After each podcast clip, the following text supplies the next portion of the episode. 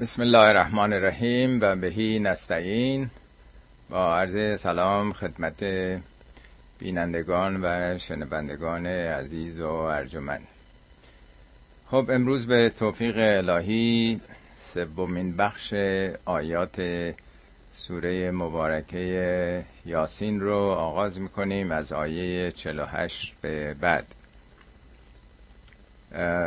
قاعدتا یک جلسه دیگه هم هنوز باقی داریم که انشالله اگر عمری بود هفته آینده خدمتون توضیحاتش رو عرض می‌کنم. یک مطلبی رو چندی پیش عرض کرده بودم شاید بعضی از دوستان به خاطر داشته باشند. عرض کردم مرحوم پدر می‌گفتن اگر شاهنامه شاهکار فردوسیه و فردوسی در کل این کتاب خواسته نقش شاهان رو به عنوان در واقع نماد یک ملت توضیح بده. البته اون موقع که همه بهتر می‌دونید مسئله حاکمیت ملت و دموکراسی و این حرفا که مربوط به قرن ماست مربوط به این صد سال اخیره مطرح نبوده. همه جای دنیا البته.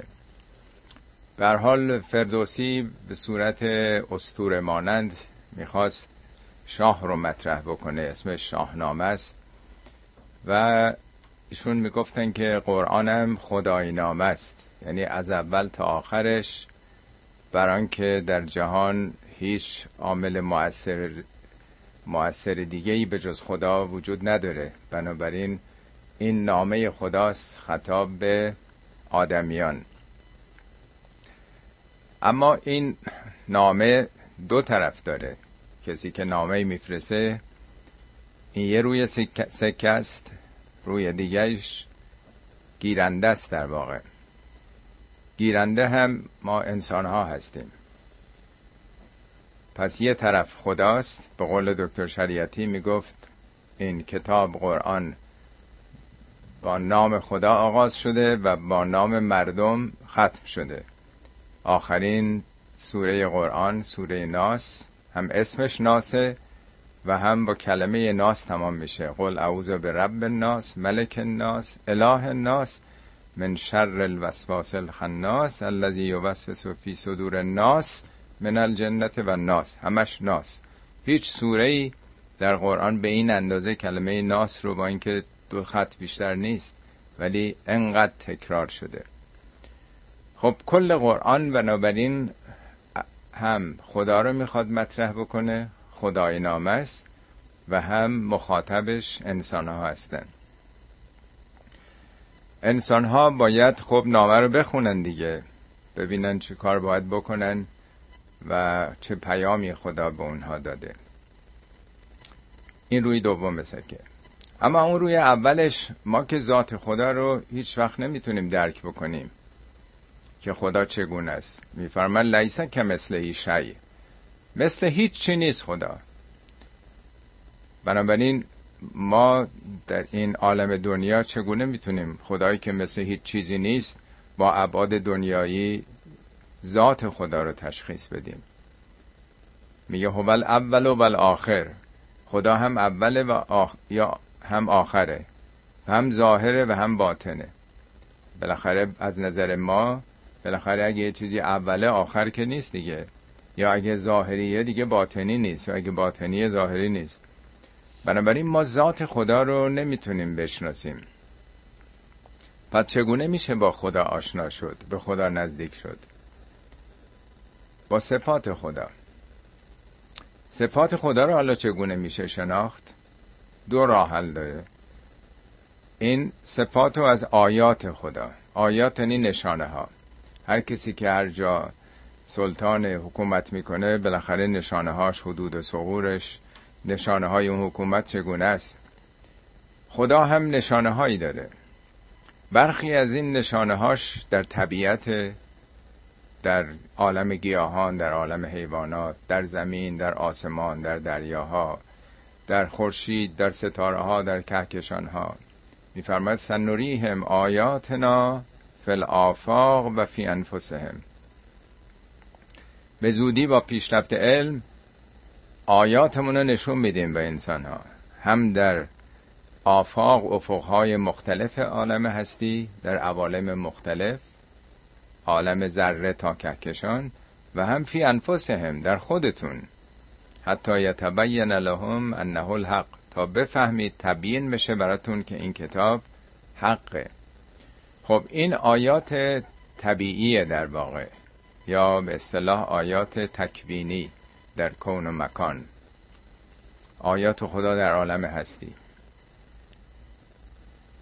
دومین نشانش آیات لفظیه یا آیات تشریعی. پس یا تکوینیه یا تشریعیه یا لفظیه و طبیعی یا طبیعی. لفظی یعنی همین سخنانی که با حضرت موسی در کوه تور خداوند به او الهام کرده یا به حضرت عیسی یا قرآن ما.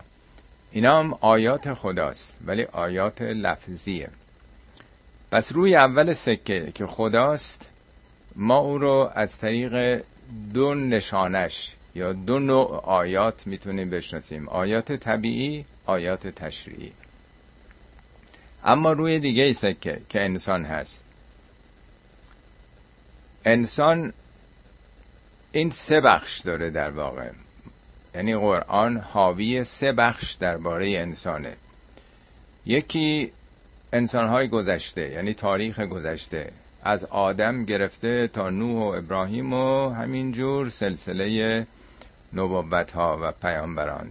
یعنی تجربه تاریخ انبیا و امت هاشون این یه بوده یعنی گذشته تاریخ می‌بینیم. بخش بزرگی از قرآن درباره تجربیات انسان در زمانهای مختلفه که ما از گذشته درس بگیریم.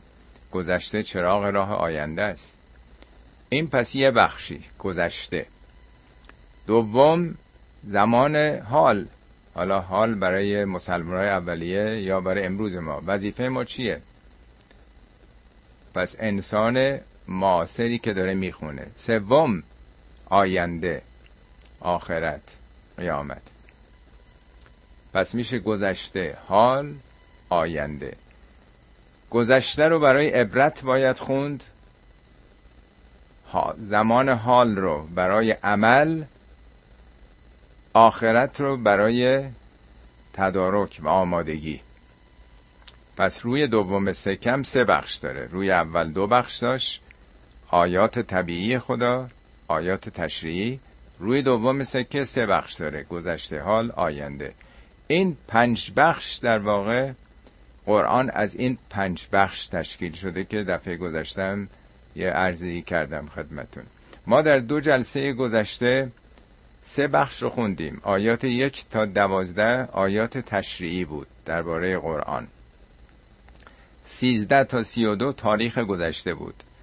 داستان اون سه رسولی که خداوند برای هدایت مردمانی میفرسته که انکار می‌کنن و یه نفر فقط ایمان میاره که می‌زنن اونم میکشنش. حالا این رو به عنوان یک عبرت تاریخی بیان کرد. آیاتی که جلسه گذشته خوندیم جلسه دوم آیات تکوینی بود یا آیات طبیعی. در زمین در دریاها و ارز کنم که یکم آسمان بود. اینم آیات طبیعی. این در واقع سه بخش خوندیم. امروز راجب آینده است در واقع آیات. آینده آخرت تا آیه 65 هست. و جلسه بعدم باز راجب آینده است. یعنی پس در واقع ببخشید جلسه چهارم درباره حال حاضره. پس سوره یاسین شامل این پنج بند اصلی قرآنه که در بعضی از سوره ها یه قسمتش آمده دو تا آمده سه تا آمده سوره های بزرگ معمولا شامل همه هست ولی این سوره هر پنج بخش قرآن رو در درون داره.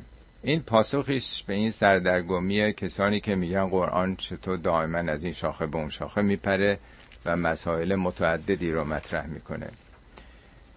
خب حالا از آیه 48 آغاز می‌کنیم. آخرین آیات جلسه گذشته که عرض کردم آیات خدا رو در زمین و آسمان و دریاها توضیح میده.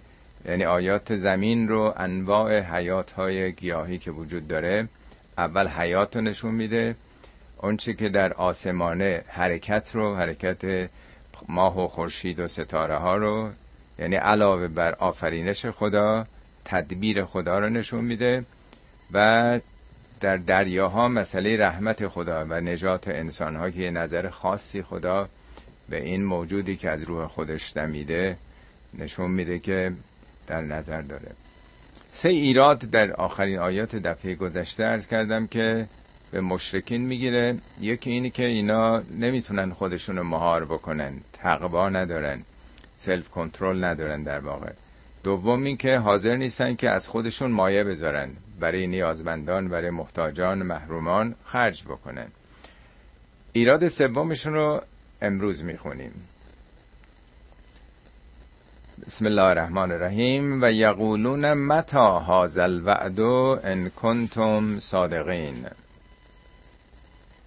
یقولون مزارعه یعنی دائما این ایراد و مطرح می‌کنن. چون یکی از انکارهای مهمشون یا دلایل عدم پذیرش پیام پیامبر اسلام این بوده که مسئله قیامت رو مطرح کرده. برای اینا فوق العاده سخت و دشوار بوده که آدم چطور وقتی که مرد و پوسیده شد و تبدیل به استخوان شد چیزی ازش دیگه نموند. یا وقتی که هزارها گذشت اصلا دیگه با خاک یکی میشه چطور دو مرتبه زنده بشه؟ انواع ایرادها رو می‌گیرن. شیش بار این جمله در قرآن تکرار شده که خب حالا اگه راست میگین قیامتی هست کی خواهد بود؟ اصلا در قرآن میگه که اکاد و اخفی ها اصلا خداوند میفرماید که من مخفی نگه داشتم زمانشو ولی تجزا کل نفسن به ما تسا تا هر کسی به میزان سعی و تلاشش نتیجه خودشو بگیره. اگه قرار بود که به ما می‌گفتن یه هفته دیگه قیامت خواهد بود عجله می‌کردیم با شتاب. اگه بگن که بابا هنوز هزار سال دیگه است خیلی خوب. حالا که بشر چون عادت داره اون چیزی که از نظر زمانی بهش نزدیکه بپذیره. اینجا میگن خب اگه راست میگین یقولون متا هذا الوعد ان کنتم صادقین؟ پاسخهای مختلفی آمده در این شش موردی که در قرآن این جمله تکرار شده. یه جا میگه پیامبر بهشون بگو که من مالک نفع و ضرری برای شما نیستم. آیا حالا اگه هم چیزی اتفاق بیفته شما می‌تونید عوارضش رو تحمل بکنید شایدم در پیش باشه. از کجا می‌دونید یه جا میگه این یک وعدگاهی است که خدا گذاشته که دقیقه ای هم به تأخیر نمیفته یه جا از پیامبر می‌پرسن که خب کی خواهد بود این ساعت قیامت؟ میگه علمها اند ربی. علمش نزد پروردگارمه. من فقط دارم یه هشدار میدم. یه جا میفرماد که از تو سوال می‌کنن کی خواهد بود. که انکه حفیون بها. فکر می‌کنن که تو این علم و اطلاع دادی. فیما انت من ذکرها. تو اصلا در چه مقام و مرحله ای هستی که این مسائل مربوط به آینده رو بدونی؟ تو پیشگو که نیستی. یا میگه سأل سائلون و عذاب واقعی یه نفر سوال کرد که کی خواهد بود؟ میگه همینقدر بدونید که للکافرین لیس له دافع. اگه اتفاق بیفته دفع کننده ای برای این کسانی که انکار می‌کنن نیست در اونجا. پس اینو بر حسب سیاق آیات و موضوعاتی که در سوره ها آمده پاسخهای متناسب با اون محور اون سوره بیان کرده. ما ینظرون الا سیحتا واحدتا تأخذهم و هم یخسمون میگه اینا که انکار می‌کنن آیا منتظرن که حتما اتفاق بیفته تا باورش بکنن؟ خیلی وقتا دلیل و منطق و استدلال برای کسانی کارگر نمیفته نمیپذیرن. تا چشمشون نبینه تا اتفاق نیفته باور نمی‌کنن میگه ما ینظرون الا سیحتا واحدتا. سیحه یک بانک سخت شدیده بانک سهمگینه. تأخذهم و هم یخسمون در حالی که دارن یخسمون همون یختسمون بوده که در واقع به جای اون ت تشدید گرفته. در باب افتعال اومده اون خوی ستیزگری و لجبازی که خیلی ها دارن. نمی‌خوان زیر بار یه حرفی برن. مرغ یه پادره. همون حرفی که ما می‌زنیم درسته. قبول نمی‌کنیم. حالا صد تا دلیلم بیارید شما بازم نمیپذیرن. میگه اینا که نمیپذیرن انکار لجبازانه دارن می‌کنن. منتظرن که ناگهان یک موج انفجاری حاصل بشه. حالا خیلی از اقوام گذشته بمب آتش فشانی بوده. ناگهان سر قله کوهی مرتبه حرکت می‌کرده توف آتش فشانی رو سرشون میریخته. میگه منتظرن که یه بانک شدیدی بیاد تا باور کنن. با منطق با استدلال با آرامش نمیپذیرن. صیحتا واحده یک خروش سهمگین آسمانی منتظرن باشه. اون وقت بگن بله دیگه ما حریف اون نمیشیم. فلا یستطیعون توصیتا ولا الى اهلهم یرجعون که اگه همچین اتفاقی بیفته نه توانایی استطاعت اینو دارن که توصیه بکنن. بالاخره وقتی که کسی احساس می‌کنه که حالا بیماره و دیگه بیمارستانه و همین روزاست که دیگه باید بار سفر رو ببنده و به دیار حق نائل بشه بالاخره یه توصیه می‌کنه که این اموال باقی مانده رو به کیا بدین چیکار بکنید. میگه دیگه فرصت توصیه هم ندارن. ولا الا اهلهم یرجعون. دیگه هم بر نمیگردن. یه سفر موقت دنیایی نیست که حالا یک هفته از یه ماه یک ساله بالاخره برمیگردن. بازگشتی درش نیست. و نفخ فی السور فاذا هم من الاجداث الى ربهم ینسلون. این در واقع پرده بعدی است. یعنی اتفاق مثل این که حالا افتاده داره آینده رو مطرح می‌کنه.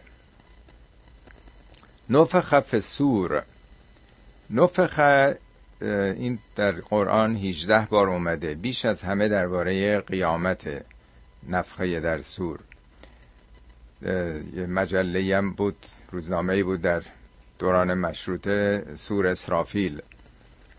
سور اسرافیل.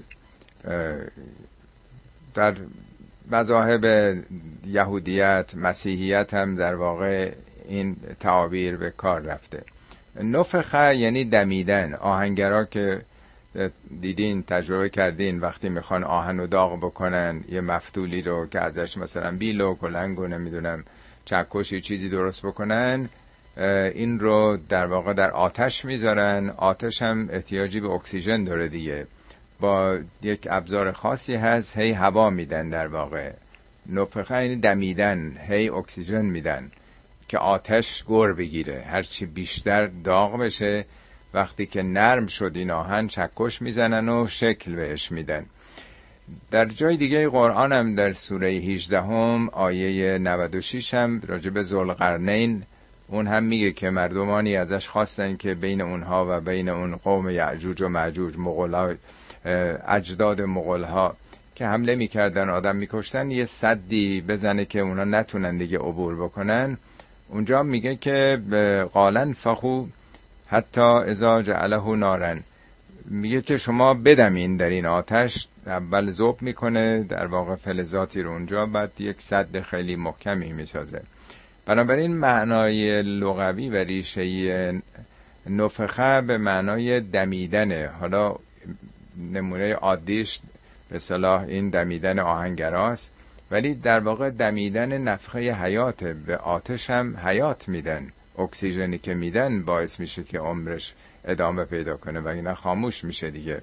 اگه دور آتش رو بگیرید هوا بهش نرسه میمیره آتش هم نفخ سور.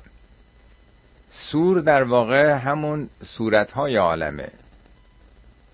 هم در واقع عالم کهکشان ها صورتهایی از دنیای مادی هستند شکل گرفتن.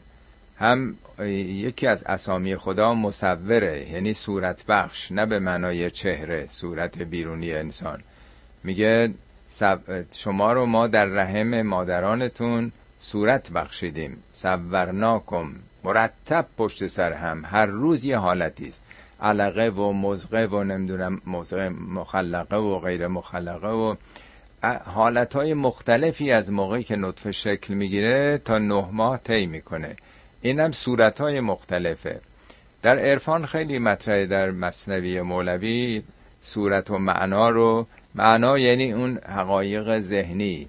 ولی صورت یعنی اون چیزی که جلوه مادی پیدا کرده. شما می‌تونید ببینید. به معنای صورت بیرونی انسان نیست در واقع یا حیوان. نفخ سور در آفرینش در واقع دمیده میشه یعنی در واقع حیات مجددا دمیده میشه به جهان. بعد از اینکه خورشید کدر شد و منفجر شد زمین و همه سوره های کوچیک قرآن داره در آستانه قیامت نشون میده نظر فیزیکی چه اتفاقاتی میفته و بار دیگه نفخ سور. در صورت های عالم هستی ارز کردم در عالم کهکشان ها حیات در کره زمین عالم ژنتیک سلول ها همه اینا دو مرتبه عامل حیات درشون دمیده میشه. فاذا هم من الاجداث الى ربهم ینسلون. فاذا هم در اون هنگام فاذا هم آنها در آن هنگام من الاجداس اجداس جدس در واقع به گور میگن. از اجداس که جمعش میشه. الا ربهم به سوی پروردگارشون ینسلون. ینسلون یعنی به شتاب در واقع حرکت کردن. در جای دیگه قرآن هم شبیه این بارها اومده. میگه که انهم الا نصبن یوفزون. مثل اینکه به سوی یک علامتی یک هدفی همه دارن یوفزون هم فیزنی جریان یافتن خیلی تند در واقع. یا یه جا میگه که انهم جراد منتشر. مثل دیدین حتما این ملخ ها که به مزاره حمله می‌کنن. میلیون ها مگر چیز ملخ آسمون رو سیاه می‌کنن. همه مثل اینکه به سوی یه هدفی دارن میرن. یا پروانه ها در جای دیگه قرآن میگه کل فراش المبسوس. مثل پروانه هایی که پخش شدن تو آسمان. میلیون ها پروانه. حتما فیلم ها دیدین که در بعضی از نقاط عالم هست. یعنی همه انسان ها به سوی یک مقصدی حرکت می‌کنن. قالو یا ویلنا من بعثنا من مرقدنا هازا ما وعد الرحمن و صدق المرسلون. گویند یا ویلنا وای بر ما. من به اسنا من مرقدنا هازا من مرقدنا ببخشین این مرقدنا اون هازا ما بعد رحمان خونده میشه. چه کسی ما رو از مرقدمون؟ مرقد در واقع به خوابگاه میگن. این بار دیگه هم تو قرآن اومده راجب اصحاب کهفه میگه وقتی تو اگه اونجا بودی نگاه می‌کردی تحسب هم ایقازن فکر می‌کردی اینا همه بیدارن و هم رقودن در حالی که رقود یعنی خواب بودن اینا. مرقد یعنی خوابگاه.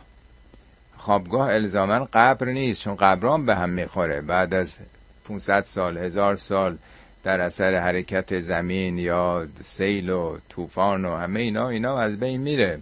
یعنی از خوابگاه بالاخره ذرات وجودی ما در دل خاک دیگه. هازا ما وعد الرحمن و صدق المرسلون.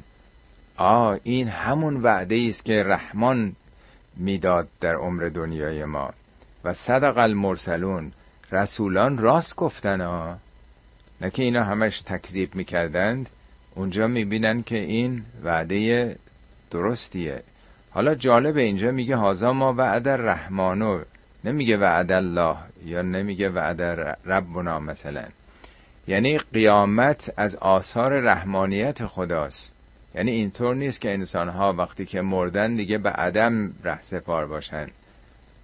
نیستی و نابودی نیست وگرنه نیهیلیزم می‌شد. یک نوع پوچگرایی می‌شد. یعنی چی؟ چند سباهی بیایم و بخوریم و بخوابیم و جنگ و دعوا و هزار جور مشکل و گرفتاری باشه آخرش هم به عدم بریم. میگه نه خداوند رحمان چیزی رو به عدم نمیفرسه این از آثار رحمانیت رحمت عام خداست.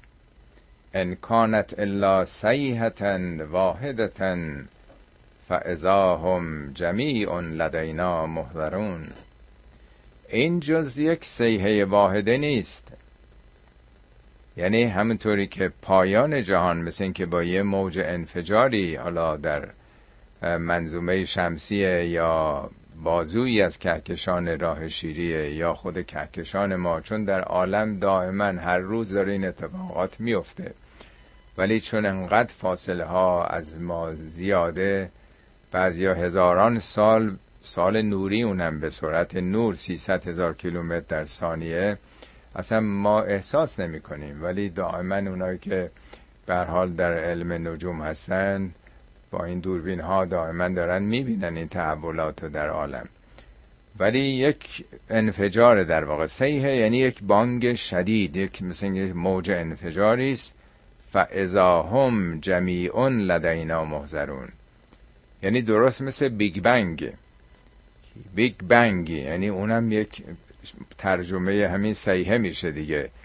یک بانگ شدید یک صدای خیلی شدید. Big Bang حالا ترجمه فارسیش هم مهبانگ میگن. بانگ خیلی شدید. از اونجا آغاز شد دیگه. از لحظه Big Bang حیات شکل مجدد گرفت. اول ذرات زیر اتمی و یواش یواش سالیان درازی گذشت تا سه اتم ها به وجود آمدن. همینجوری ترکیب شدن با هم دیگه عناصر رو شکل دادن و بعدها ستاره ها و مجموعه اونها کهکشان ها یعنی اینم در واقع با یک انفجار ناگهانی حیات مجدد شکل می‌گیره. فاذا هم جمیعون لدینا محضرون. همه نزد ما حاضر میشن. البته این نزد ما که میگه خدا که جای خاصی نیست که ما پیش خدا بریم. خدا همه جا هستش. هیچ جا خالی از خدا نیست. این برای فهم ماست. بگیرم مکان نیست. خدا مکان خاصی نداره که کسانی فکر کنن که خدا مثلا در کعبه است مثلا. یا مثلا در یه جای خاصی است که باید اونجا رفت خدا رو عبادت کرد. خدا همه جا هستش. مثل جاذبه که خب همه جا هست دیگه خدا که آفریننده جاذبه و نیروهای دیگه هست به طریق اولا جایی خالی از اون نیست. فلیوم لا تظلم نفس شیئا ولا تجزون الا ما کنتم تعملون. فلیوم یعنی امروز منظور روز قیامت لا تظلم نفس شیئا. هیچ نفسی هیچ انسانی شیئا که میاره یعنی ذره مورد ظلم قرار نمی‌گیره. ظلم یعنی کاستن از حق. هر کسی که هرچی کاشته باشه همونو درام می‌کنه. چیزی فروگذاری نمیشه از نتیجه سعی و تلاش او. ولا تجزون الا ما کنتم تعملون. جز آنچه که خودتون عمل کردید جزا داده نمیشید. یعنی هر کسی در واقع دستاورد عمل خودش رو می‌گیره. مثل مدرسه دیگه به هر کسی نمره خودش رو میدن حالا از این به بعد در واقع تکلیف انسانها رو بر حسب الا ما کنتم تعملون بر حسب عملی که می‌کردن. این کنتون کنتم هم استمرار رو یعنی در عمرتون. در طول این زندگی که داشتید این میشه الا ما کنتم تعملون. خب اولی در واقع بهشتی ها هستن. ان اصحاب الجنت اليوم فی شغل فاکهون. ان حرف تاکید یعنی مسلما بدون شک و تردید. اصحاب در واقع یک نوع سنخیت و همجنسی رو نشون میده. اینی که میگیم مثلا اصحاب محمد اصحاب پیامبر مکرم ما یعنی اینا در واقع پیروان او بودن. مصاحب نه این که فقط دادن با هم صحبت بکنه. یعنی یک نوع سنخیتی با او داشتن. به رغم مشتکین بود پرستا یا دشمنان و مخالفین اینا مثل اینکه با پیام او خو گرفتند. روحشون در واقع آرمانشون با او یکی شده. در قرآن فراوان این کلمه اصحاب اومده. میگه مثلا اصحاب الایکه ایکه یعنی بیشه. اونایی که جامعه که در اون بیشه ها حالت جنگلی زندگی می‌کردن. یا اصحاب الهجر اونایی که در کوهستان زندگی می‌کردن. فرابون شبیهش یا نمی‌دونم اصحاب الجنه اون کسانی که در باغ یا مثلا بهشت یا اصحاب الفیل کسانی که سپاه ابرهه رو میگه دیگه. اینا تکیهگاهشون اون فیل بزرگی بوده که جلو انداخته بودن که اسب و افراد مثلا طرف مقابل رو له بکنه زیر دست. وقتی فیل میاد طرف یه لشکری خب کاری دیگه نمی‌تونن بکنن. این کلمه خیلی به کار رفته که نوعی اتکا و اعتماد رو نشون میده که انسان ها به چه چیزایی تکیه دارن به خونه هایی که در کوهستان دارن به کاخهاشون به خونه های سر به فلک کشیدهشون. این نشون میده که اونجا کسانی که نه اصحاب الجنه اونایی که سنخیت پیدا کردن با بهشت شایستگی پیدا کردن. مثل اینکه بگیم اصحاب العلم مثلا اونایی که با علم خو گرفتن. اونایی که بهشتی در واقع شدند صفت بهشتی تونستن کسب بکنن. الیوم امروز فی شغل فاکهون. شغل یعنی اشتغال. اونا مشغول مشغولیتی دارن که فاکهون. فاکهون میوه رو هم میگن فاکهه چون لذت بخش اعراب که توی اون شبه جزیره که بودن. خب اونجا که میوهی نبود یه مقداری انگور در طائف مثلا یا خرما مثلا داشتن. دیگه سرزمینی نبود که مثلا مرکبات داشته باشه. این همه تنوع میوه‌جاتی که در سراسر عالم یا جاهای سبز و خورم هست اونا که خب نداشتن. طبیعتا برای اونها میوه یک چشم روشنی بوده یک کادوی خیلی با ارزشی بوده. یه ایدئالی بوده براشون. همچنین اصل مثلا. یا شیرم خیلی نداشتن کم بوده چون دامداری خیلی معمول نبوده چون اونجا برها خشک منطقه استواییه. ولی معنای فاکهون یعنی خوشحالی یا حالت در واقع سرخوشی دلشاد بودن. ارز کردم میوه رو هم به اون جهت که نشاط آوره بهش گفتن فاکهه در زبان عربی. یعنی به حال اونجا مشغولی مشغولیتی دارن به زندگی اشتغال دارن که سرشار از لذت بدون استرابه بدون حزن بدون غصه است. هم و ازواجهم فی ظلال علی الارائک متکئون. اونها و ازواجشون. ازواج به معنای همسر تنها نیست البته همسرم به حال جزو ازواج تلقی میشه. ولی خب همه می‌دونیم که همسر نوح یا همسر لوط به حال اونا دوزخی شدن. پس دلیل نیست که اگر کسانی همسر پیامبران یا همسر آدمای خوب هستن همسرم که میگم نمیگم زن. یعنی همسر می‌تونه زن باشه می‌تونه مرد باشه. اونها و همسرانشون چه مرد چه زن؟ فی زلالن. زلال کلمه سادش در واقع به معنای سایه است. ولی همطور که تو فارسی هم میگیم مثلا سایتون کم نشه زیر سایه شما هستیم. یعنی زلال یک نوع در واقع حمایت اگرم سایه درخت رو میگن در اون سرزمین تفتیده و داغ عربستان یه سایه ای کسی پیدا می‌کرده خیلی حمایت بوده. می‌تونست جانش رو نجات بده. تو اون آفتاب گرمای استوایی میمردن آدما. اگر شب سفر می‌کردن حرکتهاشون شبانه بوده برای اینکه بتونن در زمانی که خنکه و آفتاب رفته حرکت کنن. وگرنه اصلا قابل دوام نبوده. حرارت مثلا حدود 50 درجه سانتیگراد نمیشه. اصلا آدم نیم ساعت هم حتی راه بره. هم و ازواج هم فی زلال علل ارائک ارائک در واقع هم به سراپرده و تخت مثلا عروس گفته میشه در زبان عربی یا مثلا این تخت مرسع نشان پادشاهان. عریکه قدرت این اصطلاح هست میگن فلانی رو از عریکه قدرت به پایین کشیدن. که تخت پادشاهی مثلا تخت سلطان نه الزامن حالا یه تخت گرون قیمتی هم باشه. این نماد قدرت نماد تکیهگاه به یک سلطه است. متکعون یعنی تکیه زده.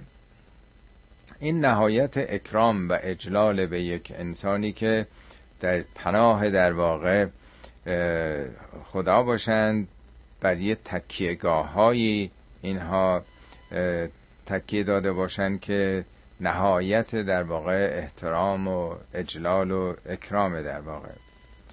اینا معمولا به صورت نکره جلسات قبلم عرض کردم آیاتی که مربوط به قیامته به صورت نکره میاد. نمیگه فزلال فی زلال به گونه ای چون اصلا برای ما حالات قیامت نمی‌تونه خیلی ساده قابل فهم ما باشه. درست مثل یک جنینی که در رحم مادر هست چطور میشه از دنیای بیرون به او نشانه هایی ارائه داد؟ که حالا تو متولد میشی مثلا نه ماهگی دریاها چگونه است کوه ها چگونه است ساختمان ها چگونه است؟ چطوری میشه با اون حرف زد؟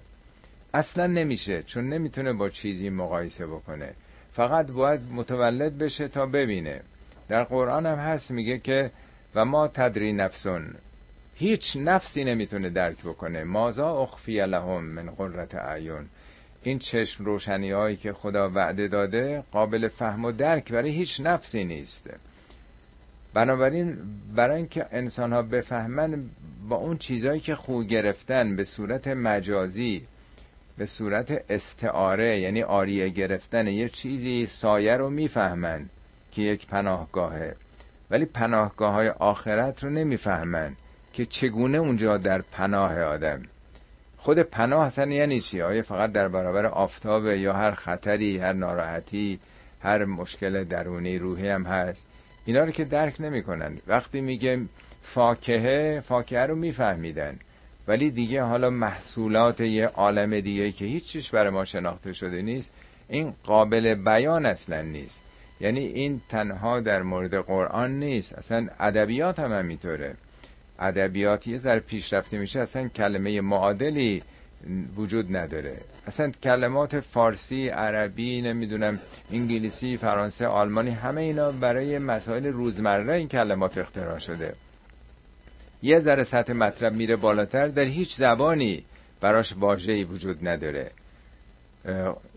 الان شما ببینید کلماتی که برای پدیده های کهکشانی اسمایی که می‌ذارن از آریه گرفته از اسامی است که انسان ها باش عادت دارن. جلسه گذشته بود یا دو سه جلسه گذشته ارز کردم مثلا بلک هول حفره سیاه. اصلا حفره سیاهی وجود نداره به اون معنا. واژه‌ای براش وجود نداره. یا ستاره هایی که عمرشون تمام میشه تبدیل به سوپرنوا میشه بهشون میگن قول سرخ. یا قول سفید هستش که دیگه جمع میشه ممکنه هستش چندین برابر خورشید ما هم باشه ولی کوتول سفید بهش میگن.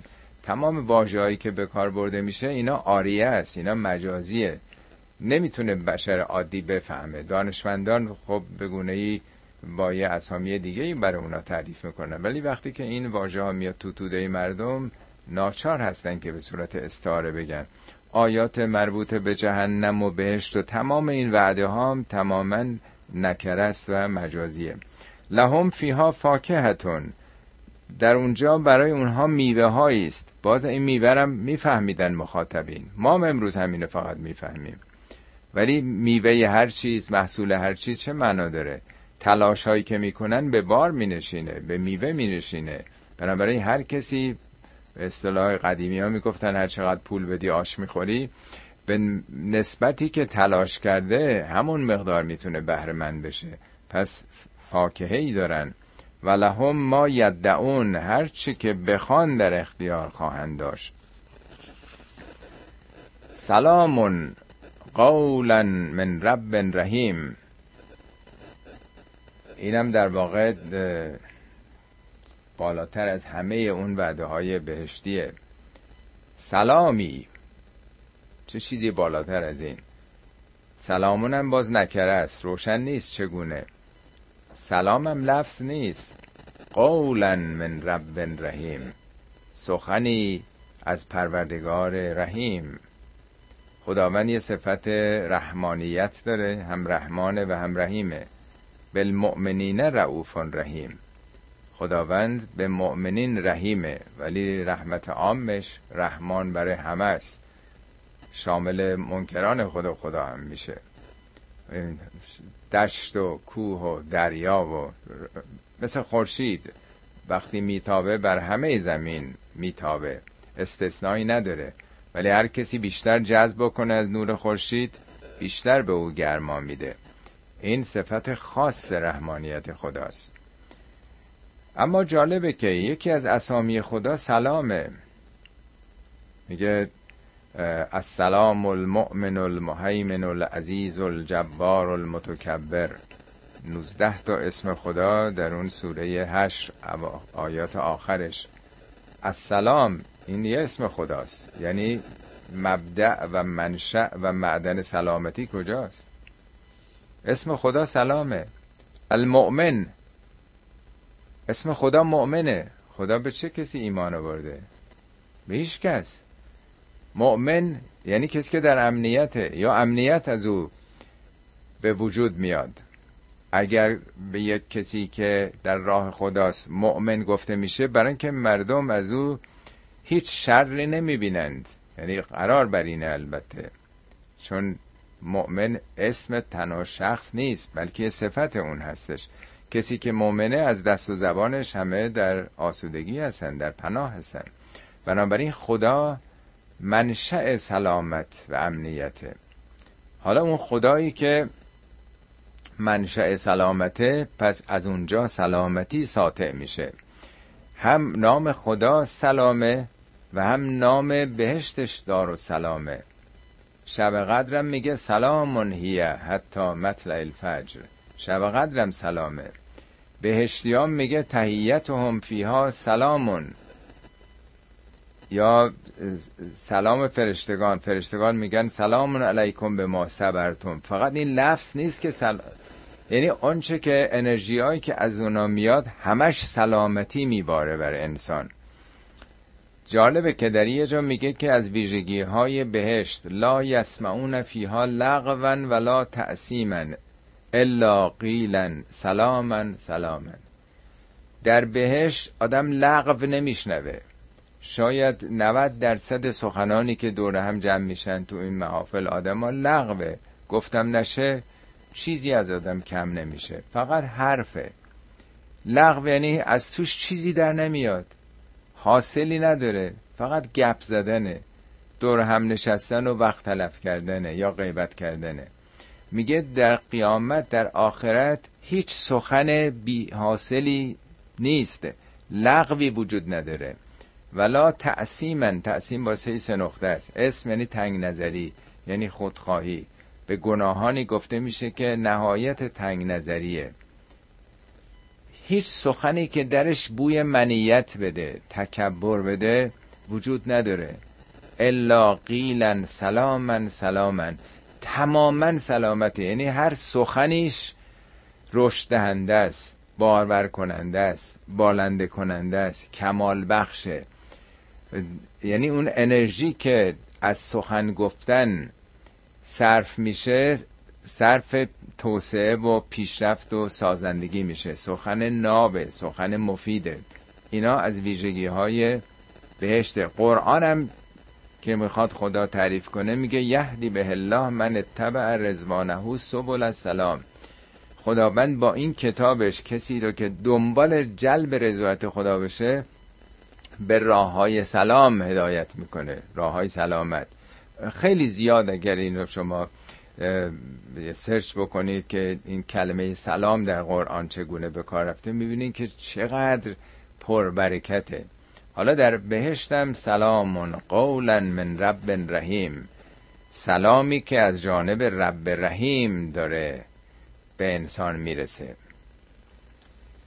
و امتاز الیوم ایها المجرمون. حالا اینجا مخاطب مجرمون هستن. پس از آیه 55 نه اصحاب الجنه اون گروه رو معرفی کرد اینجا مجرمین رو در واقع. لا جرم یعنی پیوسته لا ینقطع بدون بریدگی. جرمه در واقع یک نوع بریده شدن از یک اتصاله. بارها عرض کردم یه مثال سادم زدم. یک درخت یا یک گلدون گل باید هم از خاک مواد عالی و آب بگیره و هم از هوا نور و اکسیژن و تبادل انیدوت کربونیک و نمی‌دونم اکسیژن دائما در حال این تبادل دیگه. بنابراین اگه یکیش قطع بشه خوش میشه. حالا مجرم کسی است که ارتباطش رو با خالق با خلق خدا با آینده قیامت یعنی هم از نظر زمانی نه عبرت از گذشته می‌گیره نه در تدارک آینده هست نه به مردمان همزمان خودش هم اصر خودش کمکی می‌کنه.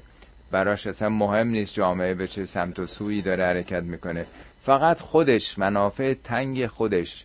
مثل کرمی که در پیله خودش در واقع داره دور خودش رو میتنه. این بریده رابطش قطعه فقط با خودشه. پیوندی نداره در واقع. به اینا میگن مجرم.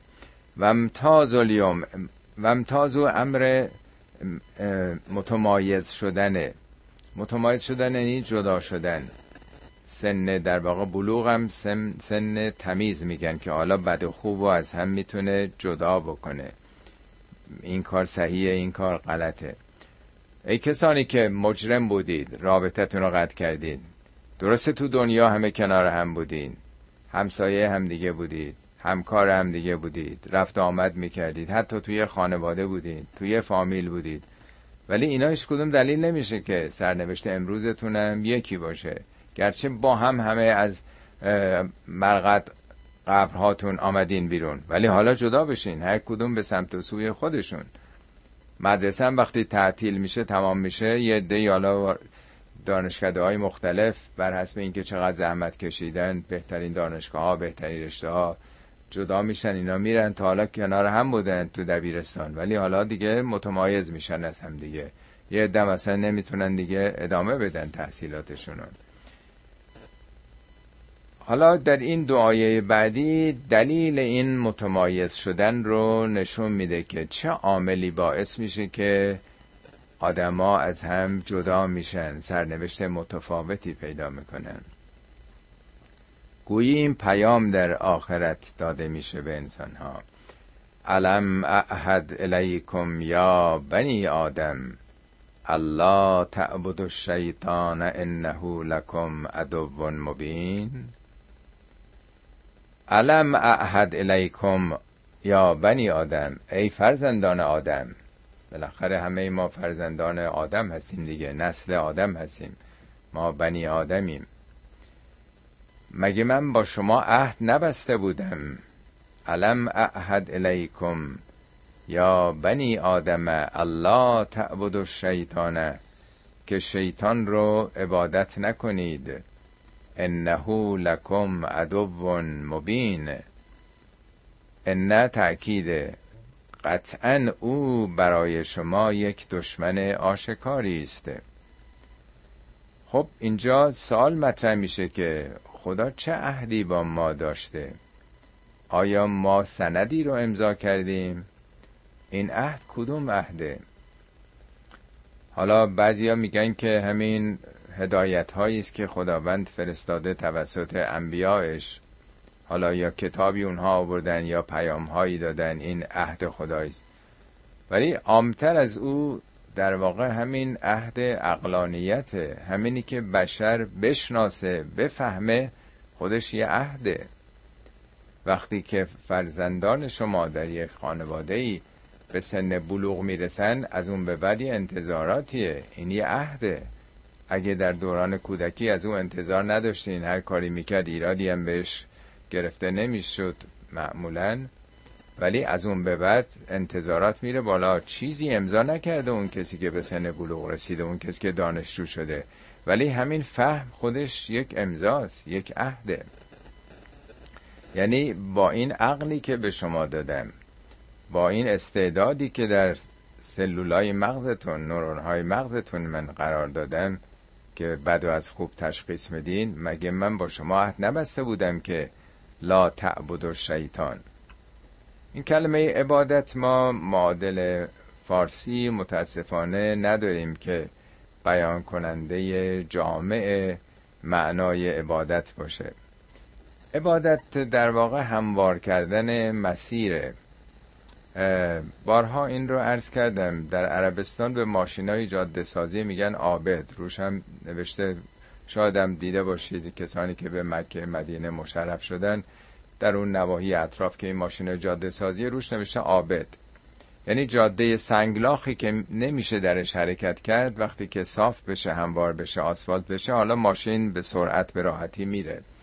یعنی در واقع وجود ما هم یه خودخواهیایی داره یه منیت هایی داریم که وقتی خدا میگه که انفاق بکن صدقاتی بده زکات بده بدی دیگران رو بگذر اف داشته باش صف داشته باش سخت همه اینا.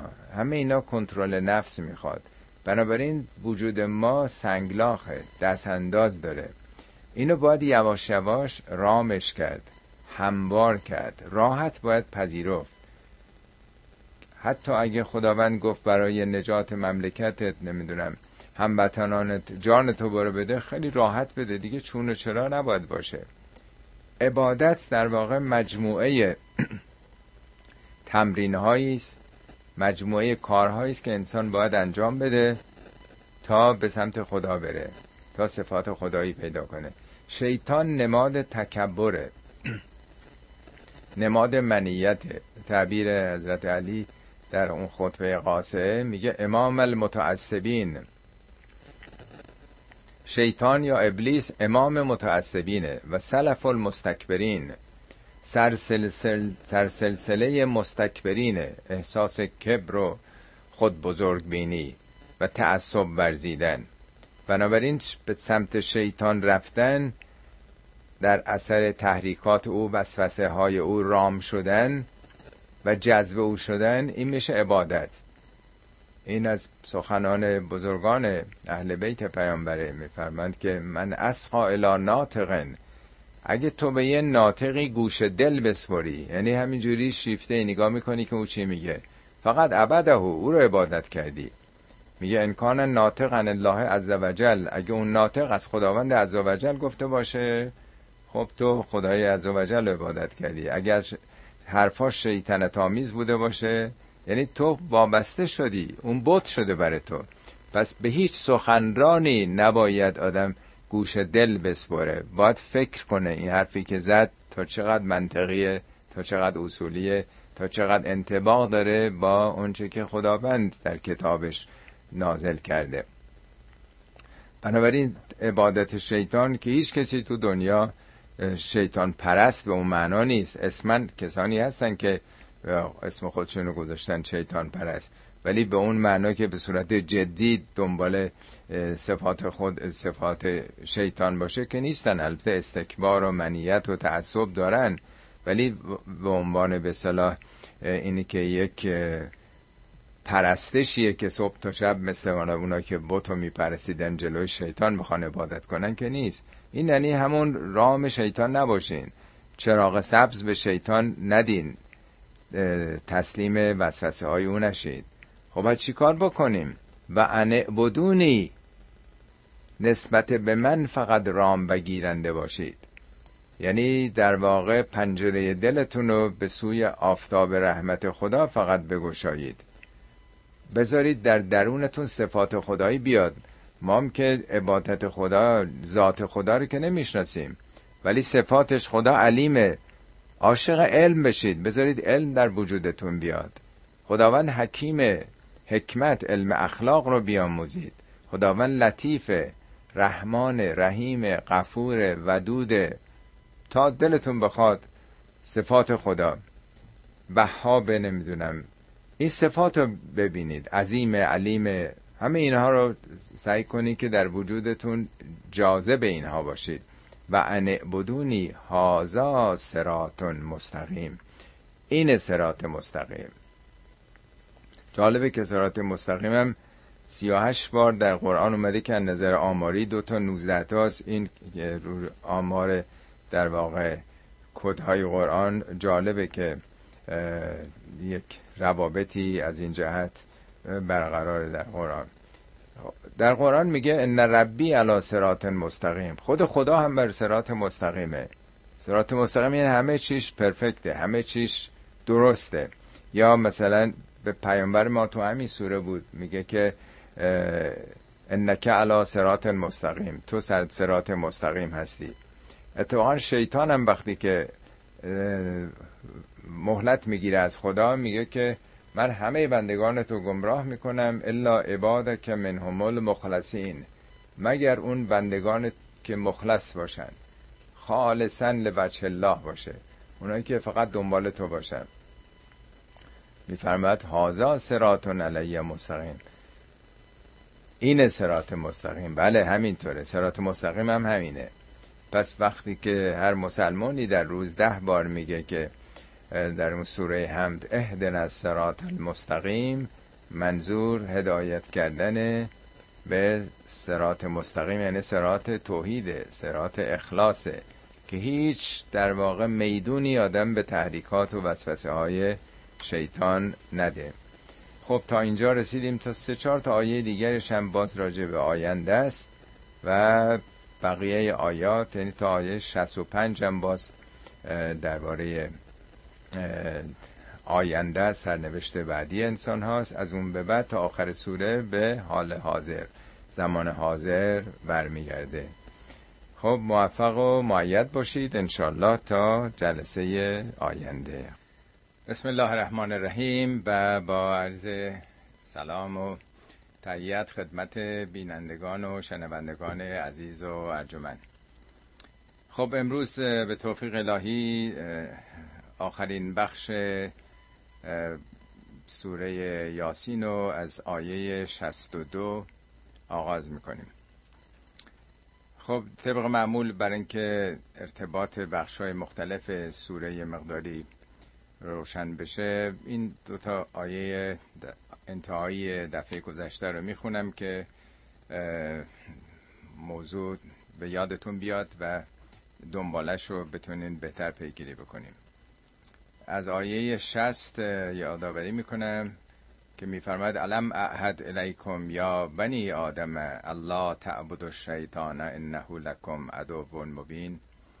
این در واقع یک سوالی است که در روز رستاخیز آفریدگار ما از هر انسانی می‌کنه. علم اعهد الیکم؟ آیا من با شما عهد نبسته بودم یا بنی آدم؟ ای فرزندان آدم نسل انسان نسل آدم. الله تعبد و شیطان اینکه شیطان رو عبادت نکنید. انه لکم عدو مبین که او برای شما دشمن آشکاری است. این عهد همینطور که عرض کردم دفعه گذشته عهد عقلی خداوند سندی با کسی رد و بدل نکرده ما چیزی رو امضا نکردیم. هیچ کسی هم به خاطرش نمیاد عهدی با خدا بسته باشه. ولی عرض کردم همینطور که وقتی به سن بلوغ یک جوانی می‌رسه انتظارات والدین به کلی متحول میشه از او. طبیعتا با همون چشمی که به دوران خردسالی و نوجوانی نگاه می‌کردن به اون چشم میگه نگاه نمی‌کنند و از او انتظارات به مراتب بیشتری هست. این یک در واقع پیمان و عهد عقل و شناخت و تمیز بد از خوب هست. عبادت هم توضیح دادم که نه به معنای پرستشه. لا تعبد و شیطان کسی که شیطان رو عبادت نمی‌کنه. شیطان پرستی حداقل در اون موقع نبوده. حالا اونایی هم که مدعیان که شیطان پرستن آداب و مراسمی در پرستش شیطان ندارن که صبح تا شب بخوان مثلا مثل باورمندان بعدیان مراسمی رو در برابر شیطان مثلا یا مجسمه شیطان بخوان اجرا بکنن. تعبد توضیح دادم که عبد طریق یعنی جاده سازی. طریق معبد یعنی جاده ای که هموار شده و حالا اتومبیل راحت می‌تونه در اون جاده جلو بره. از اون کوهستانی بودن سنگلاخ بودن تبدیل به یه جاده هموار شده. در واقع می‌خواد بگه که دلتون رو در برابر وسوسه های شیطانی رام نکنید. تسلیم تمنیات نفس خودتون نباشید. به راحتی به هر تحریکی دل نبندین اسیر نشین وابسته نشین به کارهای شیطانی. چرا؟ برای که انه لکم عدو مبین. او یک دشمن آشکاری است بر شما. حالا البته شیطان به خاطر اینکه حاضر نشد در برابر آدم تسلیم باشه تمکین بکنه در خدمت رشد و کمال او باشه یک نوع دشمنی تلقی میشه. ولی به طور کلی شیطان نماد منیت هاست استکبار در واقع همیت بنابراین رفتن دنبال خودمهوری خودخواهی تنگ نظری ها این کاریس شیطانی. در قرآن هست میفرماد نمل خمر مخمرات یعنی مشروبات و المیسر و ازلام قمار و همه این امثال این مشغولیت ها رجسون من عمل شیطان. من عمل شیطان. اینا عمل شیطانیه در واقع. اینا بین شما اختلاف میندازه دشمنی میندازه. معمولا خب اون کسی که در قمار میوازه که علاقمند و شیفته یا اون کسی که برده نمیشه دیگه. یا خیلی ها در از خود بی خود شدن مس شدن مرتکب کارهایی میشن که هرگز با حالت تسلط بر نفسشون اون کارها رو نمی‌کنن. حال این دشمنی شیطان و ان بدونی. فقط نسبت به من تعبد داشته باشید. خدا رو که ما ذاتش رو نمی‌شناسیم. چگونه تعبد داشته باشیم به او؟ یعنی نسبت به صفات الهی. اگه خداوند علیم دلتون خواستار و پیجوی علم باشه اگه حکیم دنبال حکمت برید اگه غفور شما ببخشید اگه رحمان و رحیم شما دلسوز باشید رحمت داشته باشید بر دیگری و الی آخر. صدها اسم خدا که از اسماء الحسنا در واقع محسوب میشه. و انه بدونی هازا سرات مستقیم. این سرات مستقیم. سرات معمولا به شاهراه راه اصلی میگن. مستقیم ترین راهه. سرات مستقیم در واقع همون سرات توحیدیه که هیچ عامل و انگیزه ای غیر از قوانین آفریدگارمون در زندگی وارد نشه دخالت اونها رو ندیم. اینه در واقع سرات مستقیم. این دعایه انتهای آیات جلسه قبل بود که حالا دنبالش رو پی می‌گیریم. آیات این دفعه یک سلسله برهانهایی رو مطرح می‌کنه که اگر به این برهانها توجه بشه این مسیر راحتتر طی میشه. اولینش برهان اول برهان عبرتگیریه. یعنی شما می‌تونستین خیلی راحت عبرت بگیرید از پیشینیان. میگن گذشته چراغ راه آینده است. یک بار اشاره کردم در یکی از عرایزم که حضرت علی میفرمایند که من گرچه عمر زیادی نکردم ولی چون از گذشته سعی کردم عبرت بگیرم انگار از زمان آدم زندگی می‌کردم. یعنی اینی که آدم توجه به تجربیات نست های گذشتم داشته باشه لازم نباشه همه چی رو خودش تجربه کنه تا نیک دریابه. آدم می‌تونه نگاه بکنه که خب در طول تاریخ چه اتفاقاتی افتاده. اینی که در قرآن هفت بار گفته که سیر بکنید در زمین. حالا اون موقع که کتاب و کتابخونه در 1400 سال پیش عربستان نبوده باید آدم می‌رفته تا می‌دیده. قل سیرو فی الارض فنظرو کیف کان عاقبت الذین من قبلکم. سرانجام نسل های پیش از خودتون رو برین ببینین به کجا رسیدن اینا. هفت بارم گفته آخه چرا سیر نمی کنید حالا امروز باید گفت چرا کتاب نمی خونید چرا مستندا رو نمی بینید چرا به تاریخ اقوام گذشته نمی پردازید ببینید که خب اونا چه کارهایی کردن به کجا رسیدن. اولین آیه راجع به همین تجربه تاریخی عبرتگیریه. ولقد اذل منکم جبلا کثیرا افلم تکونو تعقلون؟ لقد ازل منکم شیطان از شما از جمع شما. جبل مثل همون جباله جبال یعنی کوه از چشم و دل اعراب کوه نماد عظمت و بزرگی بوده دیگه. اونا که جاده نبوده که بیرون از مدینه و مکه و اینها برن. خیلی سخت بوده پای پیاده یا با شطور باید می‌رفتن اون سهاری سوزان. و معمولا می‌شده که یه اکثریتی تمام عمرشون رو در اون قبیله خودشون باشن. بنابراین دوربرشون که نگاه می‌کردن نماد عظمت همون کوها بوده. جبلم به انبوه جمعیت میگن. یعنی میلیون ها نفر یا میلیارد ها نفر در طول تاریخ شیطان فریب داده اینا. به راه های شیطنت آمیز اینها رفتن. جبلن کثیرن. انبوه بسیاری از شما رو فریب داده. افلم تکونو تعقلون؟ تکونو استمرار رو نشون میده. فعل کانه هم در گذشته و هم حال و هم آینده است. افلم تکونو تعقلون؟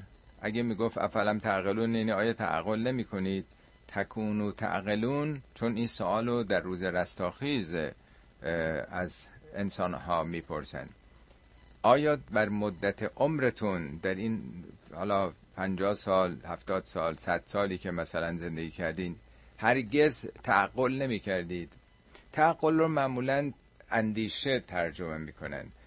ولی خب این خیلی دقیق نیست. عقل دفعات گذشتم عرض کردم عقل محصول تفکر در پدیده هاست و همچنین تجربه. ما وقتی که تفکر می‌کنیم در پدیده های پیرامونی خودمون یا مسائل مشابه به علم می‌رسیم. یعنی محصول و نتیجه تفکر علمه. حالا استفاده از علم بهش میگن تعقل. یعنی این چیزی که آموختی یا تجربه کردی خودت چرا ازش استفاده نمی کنی؟ ممکنه یک پزشکی بهتر از همه آثار مشروبات الکلی رو روی مغز و اعضا و جواره بهتر از همه بدونه. ولی کنترل بر خودش نداشته باشه که مثلا سیگار نکشه یا مشروب نخوره. خب این نشون میده که عقلشو به کار نبسته. یعنی عقل میشه از اونچه که به صورت علمی درک کردی دریافت کردی یا تجربه کردی خب به کار ببند عمل بکن اون رو. افلم تکونو تعقلون. یعنی شما نگاه عبرت نکردید به امتهای دیگه به انسانهای دیگه. که چقدر دنبال این فسخ و فجور رفتن دنبال حوث بازی رفتن به کجا رسیدن؟ آیا غیر از اینه که به خاک سیاه نشونده شدن؟ به چه سرنوشتی دوچار شدن؟ همیشه که آدم جوون نیست برخوردار از سلامت نیست.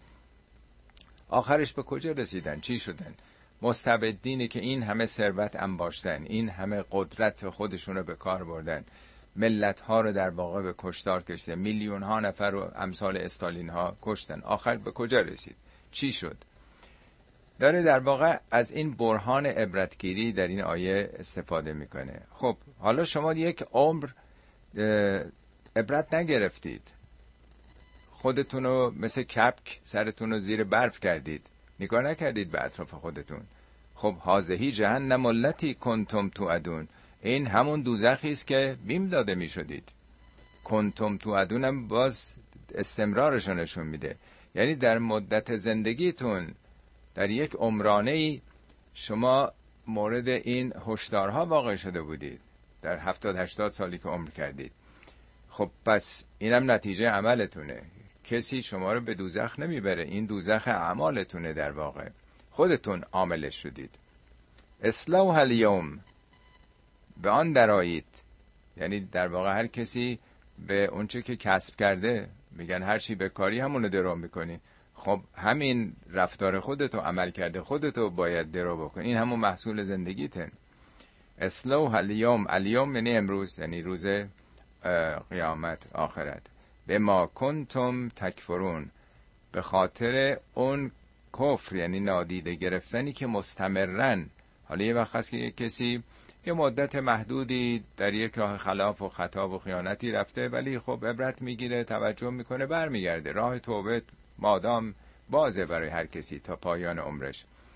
ولی تو این سه تا آیه ببین افلم تکون و تعقلون آیه بعدیش کنتم تو ادون اینجام کنتم تکفرون. بازم ادامه داره. آیه بعدیش هم میگه کانو یکسبون. در واقع می‌خواد کارنامه یک عمر رو مطرح کنه. تو تمام مدت دنبال این انکارها بودی. به ما کنتم تکفرون کفرم. اینم ارز کردم قبلا به ابر اعراب میگن کافر چون جلو خورشید رو می‌گیره. شما هم جلوی خورشید رحمت رو خورشید در واقع ربوبیت رو گرفتین. نه اینکه خودتون مثلا اعتقاد نداشتید. معنای کفر خیلی بیش از اون چیزی که امروز ما فکر می‌کنیم. ما امروز هر کسی رو که مثلا اهل عبادت نباشه و خداپرستی نباشه میگیم کافره. ممکن خب بهش نرسیده آگاهی پیدا نکرده یا حقیقتی رو نمی‌خواد بپوشونه. به اونچه که فهمیده ناخداگاه حالا تحت تعلیم پدر و مادر جامعه به اون داره عمل می‌کنه. ولی آدم بدجنسی نیست. لاعدری هستن اگناستن مثلا. اعتقادی نداره. ولی چیزی رو نپوشونده. قصدی نداره. اگر آگاهی داشت خب به اون عمل می‌کرد. خیلی آگاهی ندارن ولی به فطرتشون عمل می‌کنن. چه بسا بهتر از خیلی ها که اعتقادم دارن عمل بکنن. ولی کفر یه معنی است که آگاهانه یک حقیقتی رو کسی به خاطر منافع شخصی خودش می‌خواد بپوشونه. اصلاح الیوم به ما کنتم تکفرون.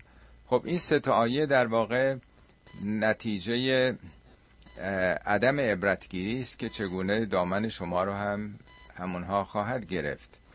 بنابراین کفر و انکار و پوشوندن و مانع ایمان آزاد دیگران شدن این عواقب رو داره. آیه بعدیش برهان دیگه ای رو مطرح می‌کنه. برهان بقای اعمال ثبت و ضبط اعمال که هیچ چیزی از بین نمیره. آدم ناخداگاه فکر می‌کنه که آخه من در طول عمرم چه حرفایی زدم چه شیطنت هایی کردم چه دلهایی رو سوزوندم. کی دید کی شنید؟ تو خاطر نه که خود آدم از خاطرش میره. فکر می‌کنه که آخه از کجا این میل... الان هفت خورده میلیارد جمعیت رو کره زمینه. چطور خدا کوچکترین حرف و حرکت هر کسی رو ثبت و ضبط کرده. این آیه در واقع این بحران برهان بقای اعمال رو داره میگه. الیوم نختم علی افواههم. امروز بر دهانهاشون مهر خاتمه زده شده. میگه ختم پرونده ختم جلسه دادگاه. یعنی دیگه تمام شد دیگه. یعنی امروز نیازی نیست که از کسی بپرسن. حالا تو دادگاه های دنیایی بالاخره قاضی از آدم می‌پرسه خب چی کار کردی؟ چرا این کار کردی؟ آدم باید توضیح بده. بر اساس توضیحاتی که میده خب رأی صادر میشه علیه آدم.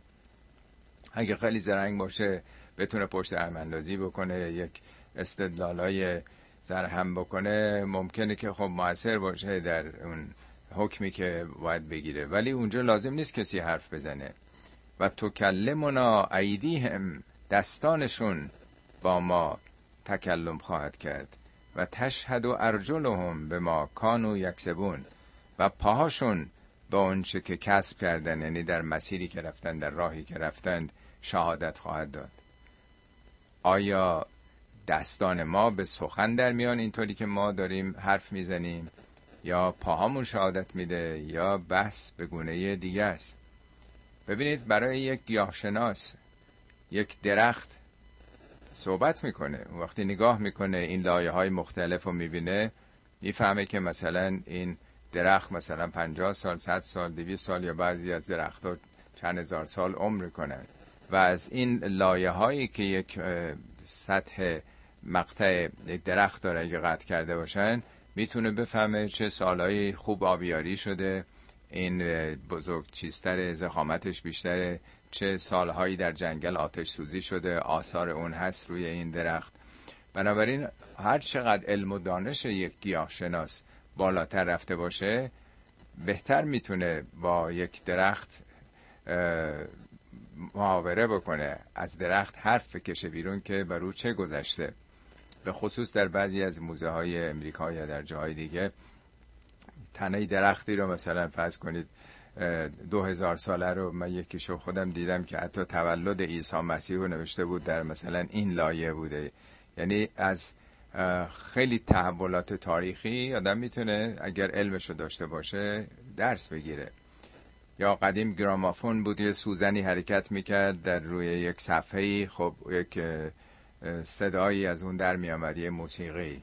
یعنی پس ارتعاشات می‌تونه تاثیر بذاره. حالا اگه کسی دستگاهی داشته باشه می‌تونه از روی سنگ دیوار سخنان کسانی رو که از اونجا عبور کردن اینا رو بازگو بکنه. پس همه اینا بستگی داره به ابزاری که آدم بتونه این اطلاعات رو بگیره. پس همونطوری که درخت می‌تونه با آدم این چنین سخن بگه گذشته رو ازش آدم در بیاره. بالاخره همون خدایی که این سلول های ما رو ساخته همه وجودمون رو آفریده او سازنده اصلیه. میگه شما فکر می‌کنید که این اطلاعات از کجا جمع میشه؟ همون کسی که شما رو آفریده یعنی این سیستم بدن ما رو تمام اجزاء وجودیمون رو این ژن هامون رو او برنامه ریزی کرده. چطور ممکنه که او نتونه و ندونه که این چه گذشته برش؟ تمام سلولای چشممون بر اونچه که دیده گوشمون بر اونچه که شنیده. منظور از تکلم الزامن این ارتعاشات صوتی نیست.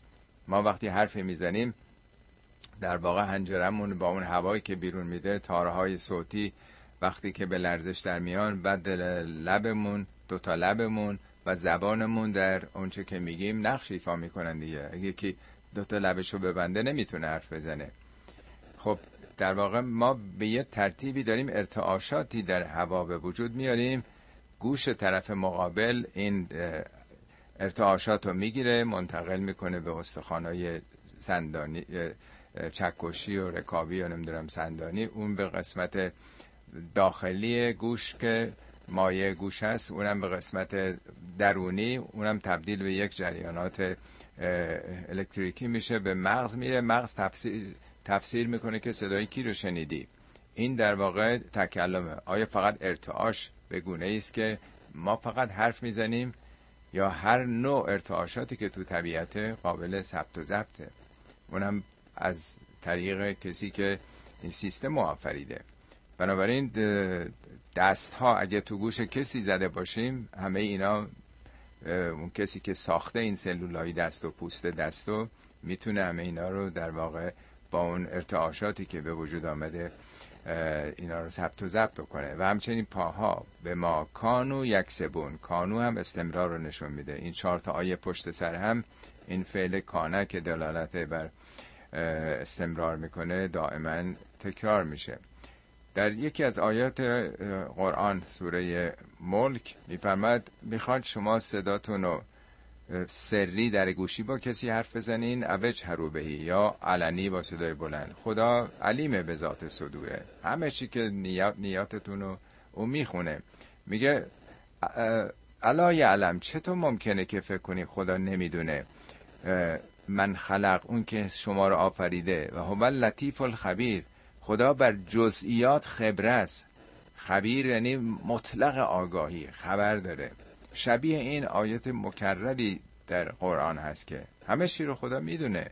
در جایی از نصایح لغمان به پسرش میفرماد یا بنیه انها انتکو مسقال ذرت مسقال حبتن اگه به اندازه سنگینه یه حبه خردلی باشه فتکن فی سخرتن اگه می‌خواد در دل کوه باشه او سماوات در آسمان ها رفته باشه یعت به الله به الله این خدا به حساب میاره می‌دونه. برای اینکه خداوند لطیف و خبیره. لطیف به معنای جزنگره و خبر داره. پس این برهان دوم برهان اطلاعاته که اینفورمیشن هیچ چیزی از بین نمیره. همه چیز تو دنیا حساب و کتاب داره. آیه بعدیش برهان مالکیت وجودیه در واقع. اعضا و جواره ما ما فکر می‌کنیم که یه خدایی هست. ما خودمون هستیم. یعنی در واقع مثل انسان ها که اون فلان شخص منم فلان شخص هستم. در واقع ما در مقابل خدا چیزی نیستیم. هرچی هست او در وجود ما داره میگردونه. معمولا کسانی که نماز می‌خونن وقتی بلند میشن از رکوع از سجود میگن به حول الله و قوتهی اقوم و اقود این تحول خداییه که در ماهیچه های من مفاصل من قرار داده و قوت این انرژی است که او در واقع به اندام های من رسونده که می‌تونم بلند شم و بنشینم. در قرآن هست میفرماد و ما رمیت از رمیت. آنگاه که تو تیر انداختید حالا تیر و کمان گذشت زمان گذشته میگه. و ما رمیت از رمیت. ولکن الله رما. خدا بود که تیر انداخت. یعنی در واقع اون چی هم که تو انجام میدی تو نظام خداست. همه این قدرت و توانایی و تحولات رو او عطا کرده. حالا در واقع تو این آیه میگه ولو نشاء لتمسنا علا اعینهم. ما اگر بخوایم تمسنا محو کردنه علا اعینهم. یعنی این چشمو کی داده به تو؟ اگر در واقع تو با چشمت می‌بینه؟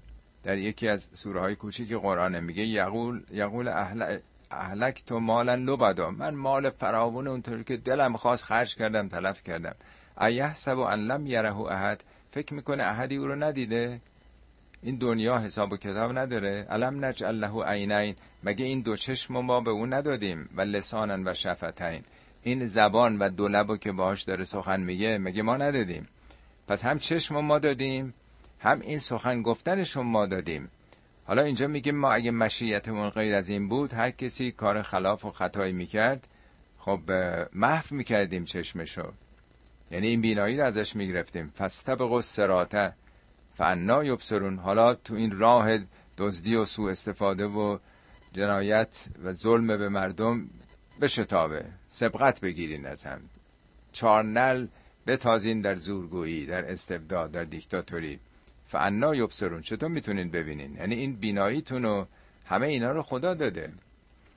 یعنی در واقع ما اگرم کار خوبی توفیق پیدا بکنیم انجام بدیم این به توفیق الهیه. او در واقع همه چیه ما دل ما هم در اختیار اونه در ملک بی حساب خداست در واقع.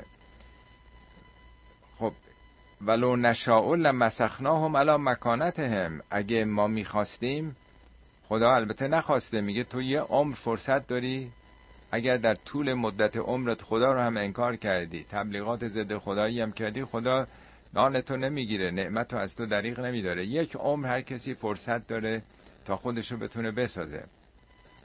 بنابراین میگه اگه غیر از این بود ما می‌خواستیم که ریاکشن عکس العمل نشون بدیم نسبت به عمل تو. خب مسخت می‌کردیم. مسخ یعنی تغییر حالت.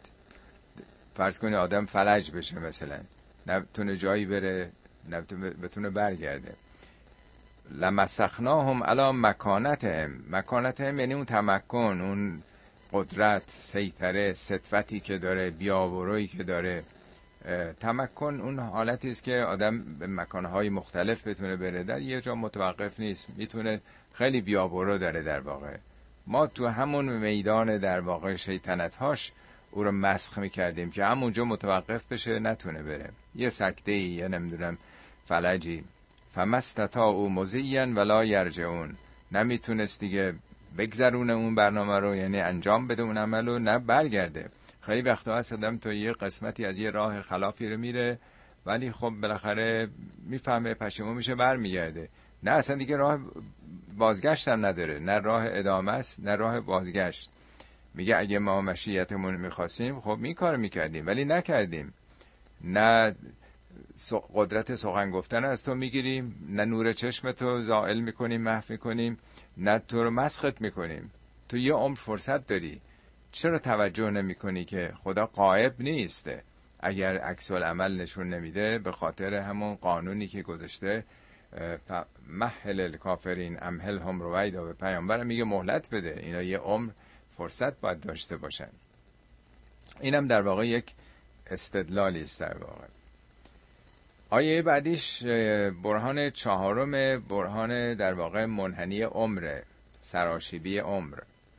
یعنی تو که همیشه جوون نیستی بیا برو نداری.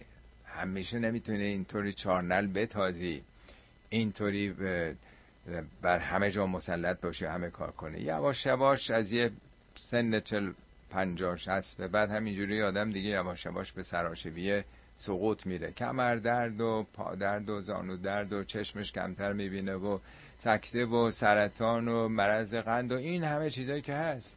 این طبیعته.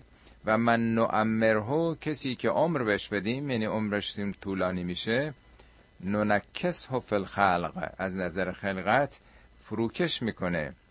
افلا افلا یعقلون آیا تعقل نمی‌کنن؟ که آخه همیشه که آدم سرحال و زنده نیستش نمی‌تونه سلامتی خودش رو تضمین بکنه. در اتفاقا جالبه که این سوره حج خیلی تشبیه جالبی داره. میگه ای انسان ها یا ایها الناس ان کنتم فی ریب من البس اگه در شک و تردیدی نظر استاخیز زنده شدن مجدد خب به خودتون نگاه کنید کجا اومدین؟ فانا خلقناکم من نطفتن چطور باور ندارید؟ به قول مولوی میگه کدام دانه در زمین فرو رفت و نرست؟ چرا به دانه انسانت این گمان باشد؟ هر دانه وقتی تو خاک میره بالاخره در بهاران جوانه می‌زنه و دو مرتبه زنده میشه. میگه چرا به انسان این ناباوری داره اینجا میگه که اگه شک دارین ما از نطفه خلق کردیم شما رو ثم من علقت این نطفه مراحل علقه و مزغه و حالت های مختلف استخوان بود و گوشت آمد و بعد پوست و بعد رگ و پی. بعد میگه آخرش ثم نخرج کم تفلن بعد به صورت یه تفلی به دنیا آمدید ثم تبلغ اشدکم. بعد به سن شدیدی و قوت و اندیشه رسیدید سن بلوغ. فمنکم من یتوفا من قبل. بعضی ها زودتر میمیرن تو تصادف و یا مثلا مشکلاتی. بعضی هم یرد الا ارزل الامور. به چیزترین انتهای عمر خودشون عمر طولانی 100 110 سال غیرم می‌رسن به گونه که لکیلا یعلم من بعد علم شیئا همه چی فراموش میشه دیگه. دوچار آلزایمر میشه دوچار نمی‌دونم مشکلات عدیده میشه مثل به دوران بچگیش برمیگرده. بلا فاصله دنبال همین میگه خب حالا به طبیعت نگاه کنید و ترل ارزه حامدتن. زمین رو نگاه کنید که در زمستان افسرده است مرده است. وقتی که ما آب رو حالا نازل می‌کنیم می‌بینی که نبات میاد بالا و احتزت به احتزاز در میاد به جوش خروش در میاد. ثم یهیجو بعد به مرحله هیجان عالی ترین مرحله گیاه می‌رسه. ثم یکون و حتامن بعد تبدیل به حتام میشه از علفی که در واقع سبک باد می‌بره. میگه به عالم هستی نگاه بکنید که همه جا همینطوره. شما از یه نقطه آغاز شدید بعد به اوج می‌رسید دو مرتبه منحنی سقوط داره. یعنی یه مقداری داره اون غرور انسان رو میگه که تو چجور فکر می‌کنی که داری همینجور تا بی نهایت جلو میری؟ هرچی بخوام قدرتم رو زیادتر کنم پولم رو بیشتر کنم. نه واقعیتش اینه تو یه عمر محدودی داری. سعی کن از این فرصتت استفاده بکنیم آیه 69 برهان پنجم یعنی برهان اینکه این سخنان سخنان پیامبر نیست که شما دارید انکار می‌کنید. اینا در واقع وحی الهیه. اونا فکر می‌کردن که پیامبر یک قریحه مثلا شاعری داره و حالا این حرفا رو هم از خودش بافته و داره مثلا مردم رو سرگرم می‌کنه. میفرمد و ما علمناه شعر ما به او شعر نیاموختیم. اینا شعر نیست. از مقوله شعر نیست. که یک قریحه‌ای باشه در یه شرایطی این ذوقش پرورش پیدا بکنه. و ما یم بقیله سزاوار اونم نبوده که ادعای مثلا کلمات خدا رو بکنه وحی که برو شده ولی یه شاعر باشه. ان هو الا ذکر و قرآن مبین. سخنان او جز ذکر نیست. ذکر مقابل نسیانه. نسیان فراموشی ذکر یعنی خداگاهی بیداری هوشیاری. یعنی یک تلنگری است که انسانها رو بیدار بکنه. از کجا آمدیم؟ به کجا داریم میریم؟ چه کار باید بکنیم؟ و قرآن مبین. قرآن یعنی خواندنی. یعنی یک متن خواندنی آشکاری است. مبین در واقع یعنی هم خودش آشکاره و هم روشنگر آشکار کننده مسائل دیگه است. برای چی این رو فرستادیم؟ زر من کان حین تا اون کسی که زنده است. زنده نه به معنای نفس کشیدن و خوردن و آشامیدن. یعنی اون کسی که دلش زنده است. زر من کان حین و یحق القول علی الکافرین. تا اون قول رو قول یعنی خداوند سخن خدا وعده خدا که هر کسی راه درست بره به نتیجه سعادت می‌رسه هر کسی راه خلاف و خطا بره. به دوزخ اعمالش گرفتار میشه اون تحقق پیدا کنه بر کسانی که مقابل حقیقت ایستادن و مانع ایمان آزاد مردم میشن. انکار می‌کنن آگاهانه. اینا در واقع برهان بعدی است که می‌خواد نشون بده که مبنای این سخنان شخصی نیست. تا اینجا این پنج تا برهان در باره اون سوالی است که در انتهای جلسه گذشته مطرح می‌کنه که خداوند این پرسش رو از همه بندگان می‌کنه که چرا به سمت آفریدگارتون نرفتید و تسلیم تحریکات شیطانی شدید. تا اینجا بحثای نظری بود یعنی در واقع برهان و منطق بود.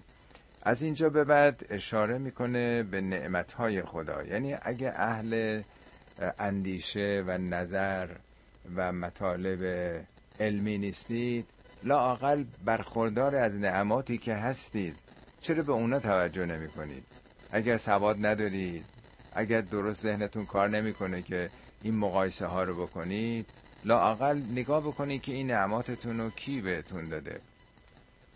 اولا میارو حالا اونایی که این کار می‌کنند ندیدند یعنی توجه نکردند انا خلقنا لهم این ما بودیم که براشون آفریدیم. مما عملت ایدینا انعامن چارپایانی یعنی گوسفند و گاو و اسب و شتر و غیره که ما با دست خودمون اینا را آفریدیم. دست منظور دست انسان ها نیست. ید نماد قدرته. ما موجوداتی رو آفریدیم به قوت خودمون. فهم لها مالکون. حالا اونا امروز مالکن. این نمی‌دونم چند صد رس گوسفند داره گاو داره اسب داره. یعنی اینایی که ما خودمون آفریدیم اینها رو زللنا لهم.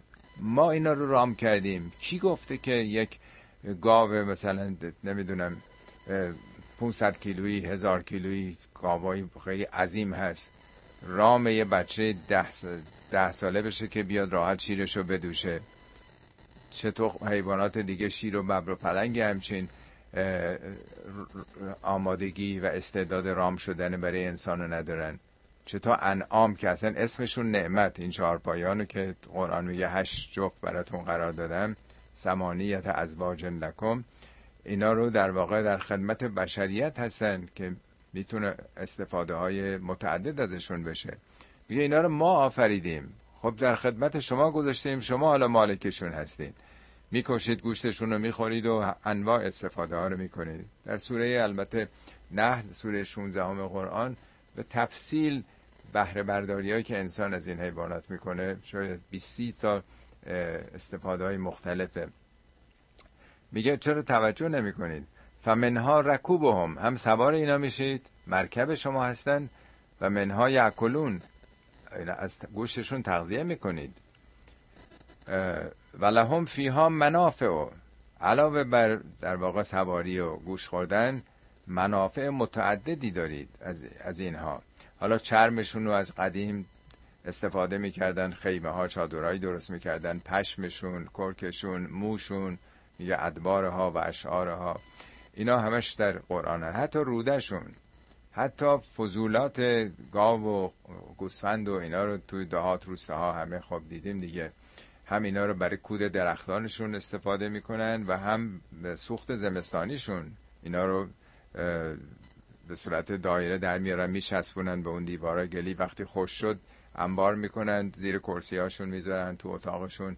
با سوخت اونا زمستونا زندگی می‌کردن در طول تاریخ. انواع مختلف داره که حالا گوشت چربیش همه چی. منافع و مشارب و. مشارب یعنی در واقع نوشیدنی. حالا شیر دوغ کشک انواع اقسام روستایی از این استفاده ها دارن. افلا یشکرون. نمی‌خواد شکر این نعمت رو بکنید اینا کی به شما داده؟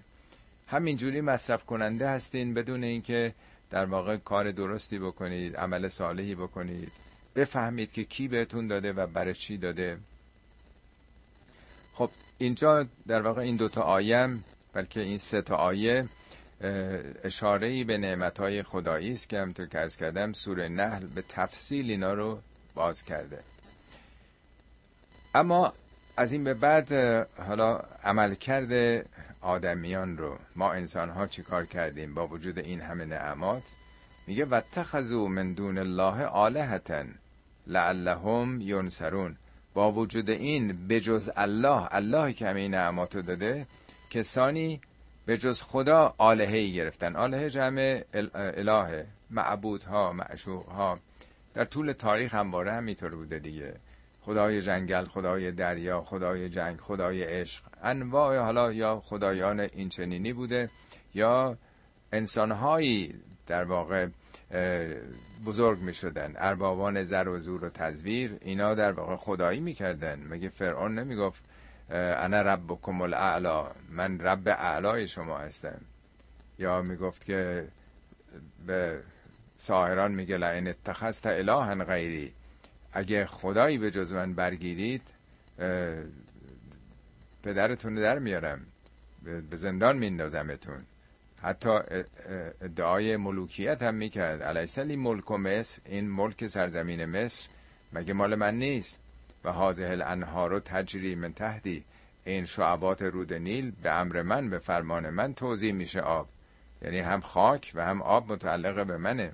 پس هم مالکم هم ربم ارباب و هم اله هم منو باید دوست داشته باشید. پس الهه می‌تونن دیکتاتورها مستبدین باشن. زمانی که هیتلر قدرت داشت ملت پیشرفت آلمان چه نگاهی به اون داشتن؟ چطور سرسپرده بودن؟ یا موسولینی ها یا نمی‌دونم قبل از انقلاب خودمون و بعد از انقلاب خودمون هم به خاطر داریم دیگه. حالا اون موقع اعلا حضرت بالاترین حضرت یا آریا مهر خورشید سرزمین آریایی یا عناوینی که خب به کار می بردن و بعد از انقلاب هم دیگه قلوب آمیزتر از اونها. چه انسان ها عادت دارن که دیگران رو بت بکنن خدا بکنن. همینا رو داره میگه. میگه به جای اینکه دنبال آفریدگار خودشون و نعمت بخش خودشون باشند سرسپرده و سیاهی لشکر کسان دیگه ای شدند.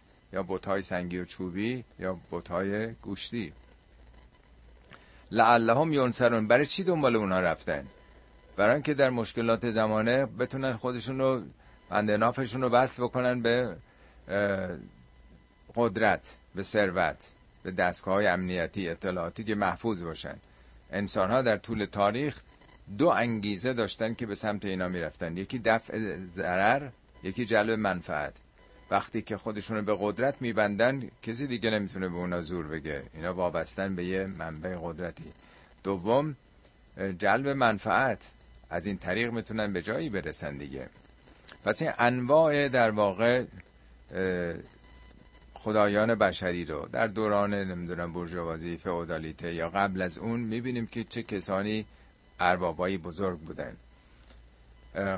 دیگه نمونهش خودتون بهتر می‌دونید. لا یستطیعون نصرهم و هم لهم جند محضرون. اونایی که خودتون رو وصل کردین به اونا هیچ توانایی نصرت شما رو ندارن. و هم لهم جند محضرون. خود شماها سیاهی لشکر اونا هستید. یعنی اونا همچه عاشق چشم ابروی شما نیستن که به داد شما برسن. از شما به عنوان ابزار استفاده می‌کنن. این همه شاهانی که در طول تاریخ بودن قدرتمندانی که بودن اینا کدوماشون عاشق مردم بودن؟ همه دنبال قدرت خودشون بودن. مردم رو به عنوان مهره شطرنج ازشون استفاده می‌کردن قربانی می‌کردن. میلیون نفر هم کشته می‌شدن. این همه جنگ هایی که بین ما و مثلا فرض کنید یونان بود روم باستان بود اینا فقط ملت ها دنبال حرف های رهبرانشون هستن و هر جا بکشن اونها رو. می‌خواد بگه هم لهم جندون محضرون جند به معنای سپاه سپاهی که آماده حاضر آماده برای خدمت باید باشه. حالا دو تا آیه بعد وظیفه پیامبر رو یا هر مؤمنی رو در واقع توضیح میده. فلا یحزن که قولهم. این حرفای کفرآمیزی که می‌زنن قصه نخور محزون نباش. انا نعلم ما یسرون و ما یعلنون. ما اون چیزی رو که در پنهان انجام میدن سری انجام میدن یا علنی ما همینا رو می‌دونیم. تو قصه چی رو می‌خوری؟ چیزی از دست ما خارج نمیشه. در قرآن بارها من فکر کنم شاید حدود ده باری هم باشه که پیامبر مرتب میگه لا تحزن علیهم انقدر حزن و قصه نداشته باش. دو بار میگه که تو اصلا داری خودتو جانت از دست میدی. یه بار میگه که مبادا بمیری از دق کنی از قصه فلا تذهب نفسو که علیهم حسراتن. مبادا از حسرت جانتو از دست بدی. یا اینجا میگه که مبادا به خاطر اینکه اینا به این پیام زنده کننده ایمان نمیارن تو جان از دست بدی. در سوره های متعدد قرآن این مسئله مطرح شده. حالا رو حسرت رو حزن یا ناراحتی این که الله یکونو به هذا الحدیث اسفن. از تعصب که چرا به این کلمات نو کلمات متحول کننده اینا ایمان نمیارن. حالا آیه بعدیش در واقع باز خطاب به منکرانه و استدلالای اونا رو مطرح می‌کنه. اولا میارل انسانو آیا انسان نمی‌بینه؟ حتی دیدن با چشم نیست یعنی توجه نمی‌کنه. بیشتر دیدن دل در یه جای قرآن هم میگه که چرا سیر نمی کنید در زمین؟ افلا یسیر و فلرز چرا سیر نمی‌کنن؟ تا چی؟ که با دلهاشون ببینن برن ببینن آثار تاریخی گذشته رو تا عبرت بگیرن. میگه که این چشم ها نیستش که کور شده بلکه دلهایی که در سینه هاست کور میشه. خیلی نکته مهمه. چشم آدم می‌بینه ولی درک و دریافت نمی‌کنه. آدم مثل مجسمه میشه. فانها لا تعمل ابصار این بسی چشم ها نیست که کور میشه. ولکن تعمل قلوب التي فی الصدور. این دل هایی که در سینه هاست کور میشه. البته دل به اون معنای خاصی است که تو همه فرهنگ ها اینو گفته میشه. شاید منظور مغز باشه من نمی‌دونم. بر حال همه فرهنگ ها هم به دل نسبت میدن شخصیت انسانو. خب اولا میاره الانسانو انا خلقناه من نطفتن ما او رو از یک نطفه آفریدیم.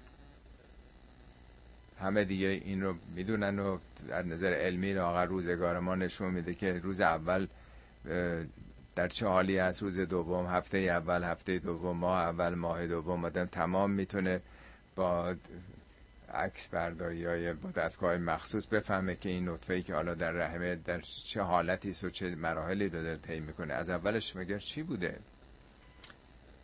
آیا انسان نگاه نمی‌کنه که ما اون رو خلق کردیم؟ از یک نطفه ای فاذا هو خسیم مبین. خسیم مبالغه خسمه حالا چاخوشونه می‌کشه. حالا یک خسم شدید آشکار ماست. ما آفریدیمش حالا دشمن مبینم یعنی نه اینکه حالا معلوم نباشه. آشکاره داره داد می‌زنه. همه جا معلومه. تمام حرکات و سکناتش همه داره نشون میده که این خسیم خسم واقعی کسی است که او رو آفریده. و ضرب لنا مثلا یه قیاسی می‌کنه یه تشبیهی می‌کنه که مثلا چرا قبول نداره. و نسی خلقه خلقت خودش رو فراموش می‌کنه که از کجا اومده از یه نطفه ای حالا میگه که قال من یحیی العظام و هی رحیم.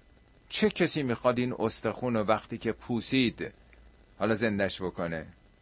میگه یادش رفتی که خودش از کجا اومده. مگه مبدع پیدایشت کجا بوده که حالا قبول نداری؟ ولی اگر برای کسی یه چیزی سخت باشه اول ساختنش سخته.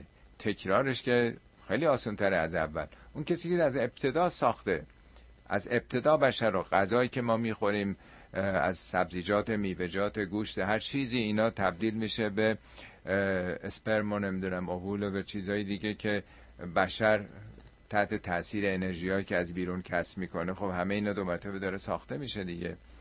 حالا میگه کی می‌خواد اینو زنده بکنه؟ قل یحیی الذی انشأها اول مره. بگو همون کسی که برای نخستین بار اونو انشاء کرده. انشاء یعنی پدید آوردن از عدم. و هو به کل خلق علیم. او به هر آفرینشی علیمه. همه کار او می‌تونه بکنه. علیمه به همه چیز هستش. الذی جعل لکم من الشجر اخزره نارن فاذا انتم منه توقدون. این چند تا آیه آخر چهار تا آیه آخر که به دنبال اون استدلال انکار رستاخیزه داره خدا رو نشون میده. میگه همون کسی شما رو زندگی می‌کنه زنده می‌کنه الذی جعل لکم قرار میده. برای شما من الشجر الاخضره شجر اخضر این درخت سبز. نارن. از یک درخت سبز آتش برای شما فراهم می‌کنه. فعضا انتم منهو توقدون. که بعد شما می‌تونید از اون آتش توقدون به روشن بکنید چراغی بر بیافروزید آتشی روشن کنید غذاتون رو طبخ بکنید گرم بکنید. یعنی این هیزومی که مردم میسوزونن مگه غیر از اینه که حالا هیزم بگیریم هیزم چوب درخت یا زغال سنگار بگیریم یا انواع انرژی ها گاز و نفت و غیره این از کجا اومده؟ از اول چگونه بوده؟ وقتی به اصلش برمیگردیم فرض کنید همین درخت درختی که سبزه درخت تره وقتی خوش شد این تبدیل به آتش میشه دیگه. چگونه؟ خب در طول فرض کنید 50 سال 100 سال 200 سال یا بعضی از جنگل ها درخت های بیش از هزار سال هم داره. اینا در طول این مدت تحت تاثیر اون پدیده فتوسنتز که درخت در واقع اکسیژن رو پس میده کربن رو در خودش انباشته می‌کنه. این کربن ها این چوب رو در واقع تشکیل میدن دیگه. یعنی تراکم این کربن ها در طول زمانی که این درخت زیست می‌کرده یک منبع انرژیه که این منبع می‌تونه تبدیل به انرژی حالا حرارتی بشه تبدیل به گرما بشه. خب اینو کی قرار داده؟ یعنی این تحولات اتمی تحولات بسیار بسیار نادیدنی. اتفاقا در سوره دیگه مشابه این هسته. میفرماد افرعیتم ما تورون؟ آیا با اون آتشی که روشن می‌کنید هیچ وقت نگاه کردید؟ انتم انشأتم شجرت ها شما بودید که این شجره اولیه رو که حالا تبدیل به هیزم شده انشاء کردین پدید آوردین؟ ام نحنو منشعون یا ما این رو انشاء کردیم. نحنو جعلناها تذکرتن و متاعا للمقویم. ما اینو وسیله این که روشن بکنه اطرافتون رو ببینید یا غذاتون رو گرم بکنید یا قوتی به دست بیارید. بالاخره یه انرژی حرارتی دیگه. تو سوره واقعه هم از نطفه میگه افرایتم افرایتم ما تمنون. آیا اون نطفه که میریزید بهش دقت کردید؟ شما این رو پله پله خلق می‌کنید به صورت انسان یا ما این داریم کار می‌کنیم از نطفه؟ بعد میره در واقع توی خاک. از خاک مثال می‌زنه. این خاکی که میگه یک در واقع درختی در اون افرایتون ما تهرسون اون چیزی که حرس می‌کنید. یک فرض کنید قلمه ای رو تو خاک می‌ذاری دانه میریزی. انتم آیا شما این که اینو تبدیل به درخت می‌کنید یا ماییم؟ شما فقط میکارین یا تخمی میپاشید؟ درست مثل اون نطفه ای که منتقل میشه. خب تو طبیعت هم همون کار داریم می‌کنیم. بعد میگه افرایتم ما تشربون اون آبی که مینوشید هیچ بهش دقت کردید این آب از کجا اومده؟ انتم انزلتموه من المزن شما اینو از ابر نازل کردید یا ما نازل کردیم؟ میگه لو نشاء لجعلناه اجاجا. اگه مشیت ما غیر از این بود قانون مندی ما غیر از این بود این آب تلخ و شور می‌شد. مگه این آب از کجا اومده؟ از دریاها اقیانوس ها آب اونا چه مزه‌ای داره؟ مگه میشه اونا رو خورد؟ چه مکانیزمی دستن در کار بوده که اون آبی که به شما می‌رسه گوارا و شیرین و قابل شربه؟ میگه چرا توجه نمی کنید این لیوان آبی که می نوشید چه فعل و انفعالاتی طی شده تا این آب گوارا به دست شما رسیده؟ و آخرش هم آتش رو میگه آتشی که روشن می‌کنید. درش دقت کردید. ببینید خیلی ساده است. از نطفه از خاک از آب از آتش. این دانش علمی هم نمی‌خواد. به اینا چرا نگاه نمی‌کنید؟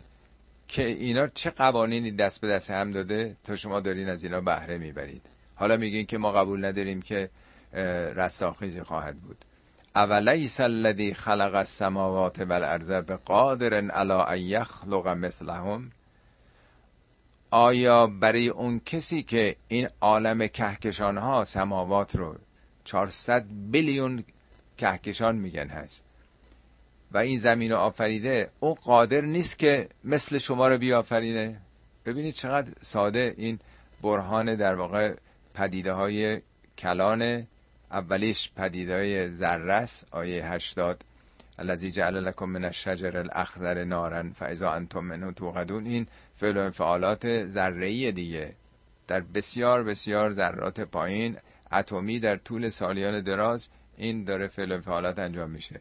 آیه 81 برهان در واقع کلانه. پس از ذره تا کلان داره مثال می‌زنه. اون کسی که این عالم بیکران رو آفریده نمی‌تونه مثل شما رو دو مرتبه خلق کنه بلا و هو الخلاق العلیم. خدا خلاقه خلاق مبالغه خلقه. بی نهایت آفریننده است. اونم علمشو داره. پس خلاق علیم بودن به معنی که برای خدا که اینکه کاری نداره. اون دائما کارش در در آفرینشه می کل یومن هو فی شعن در هر لحظه ای او در شعن کاری هستش.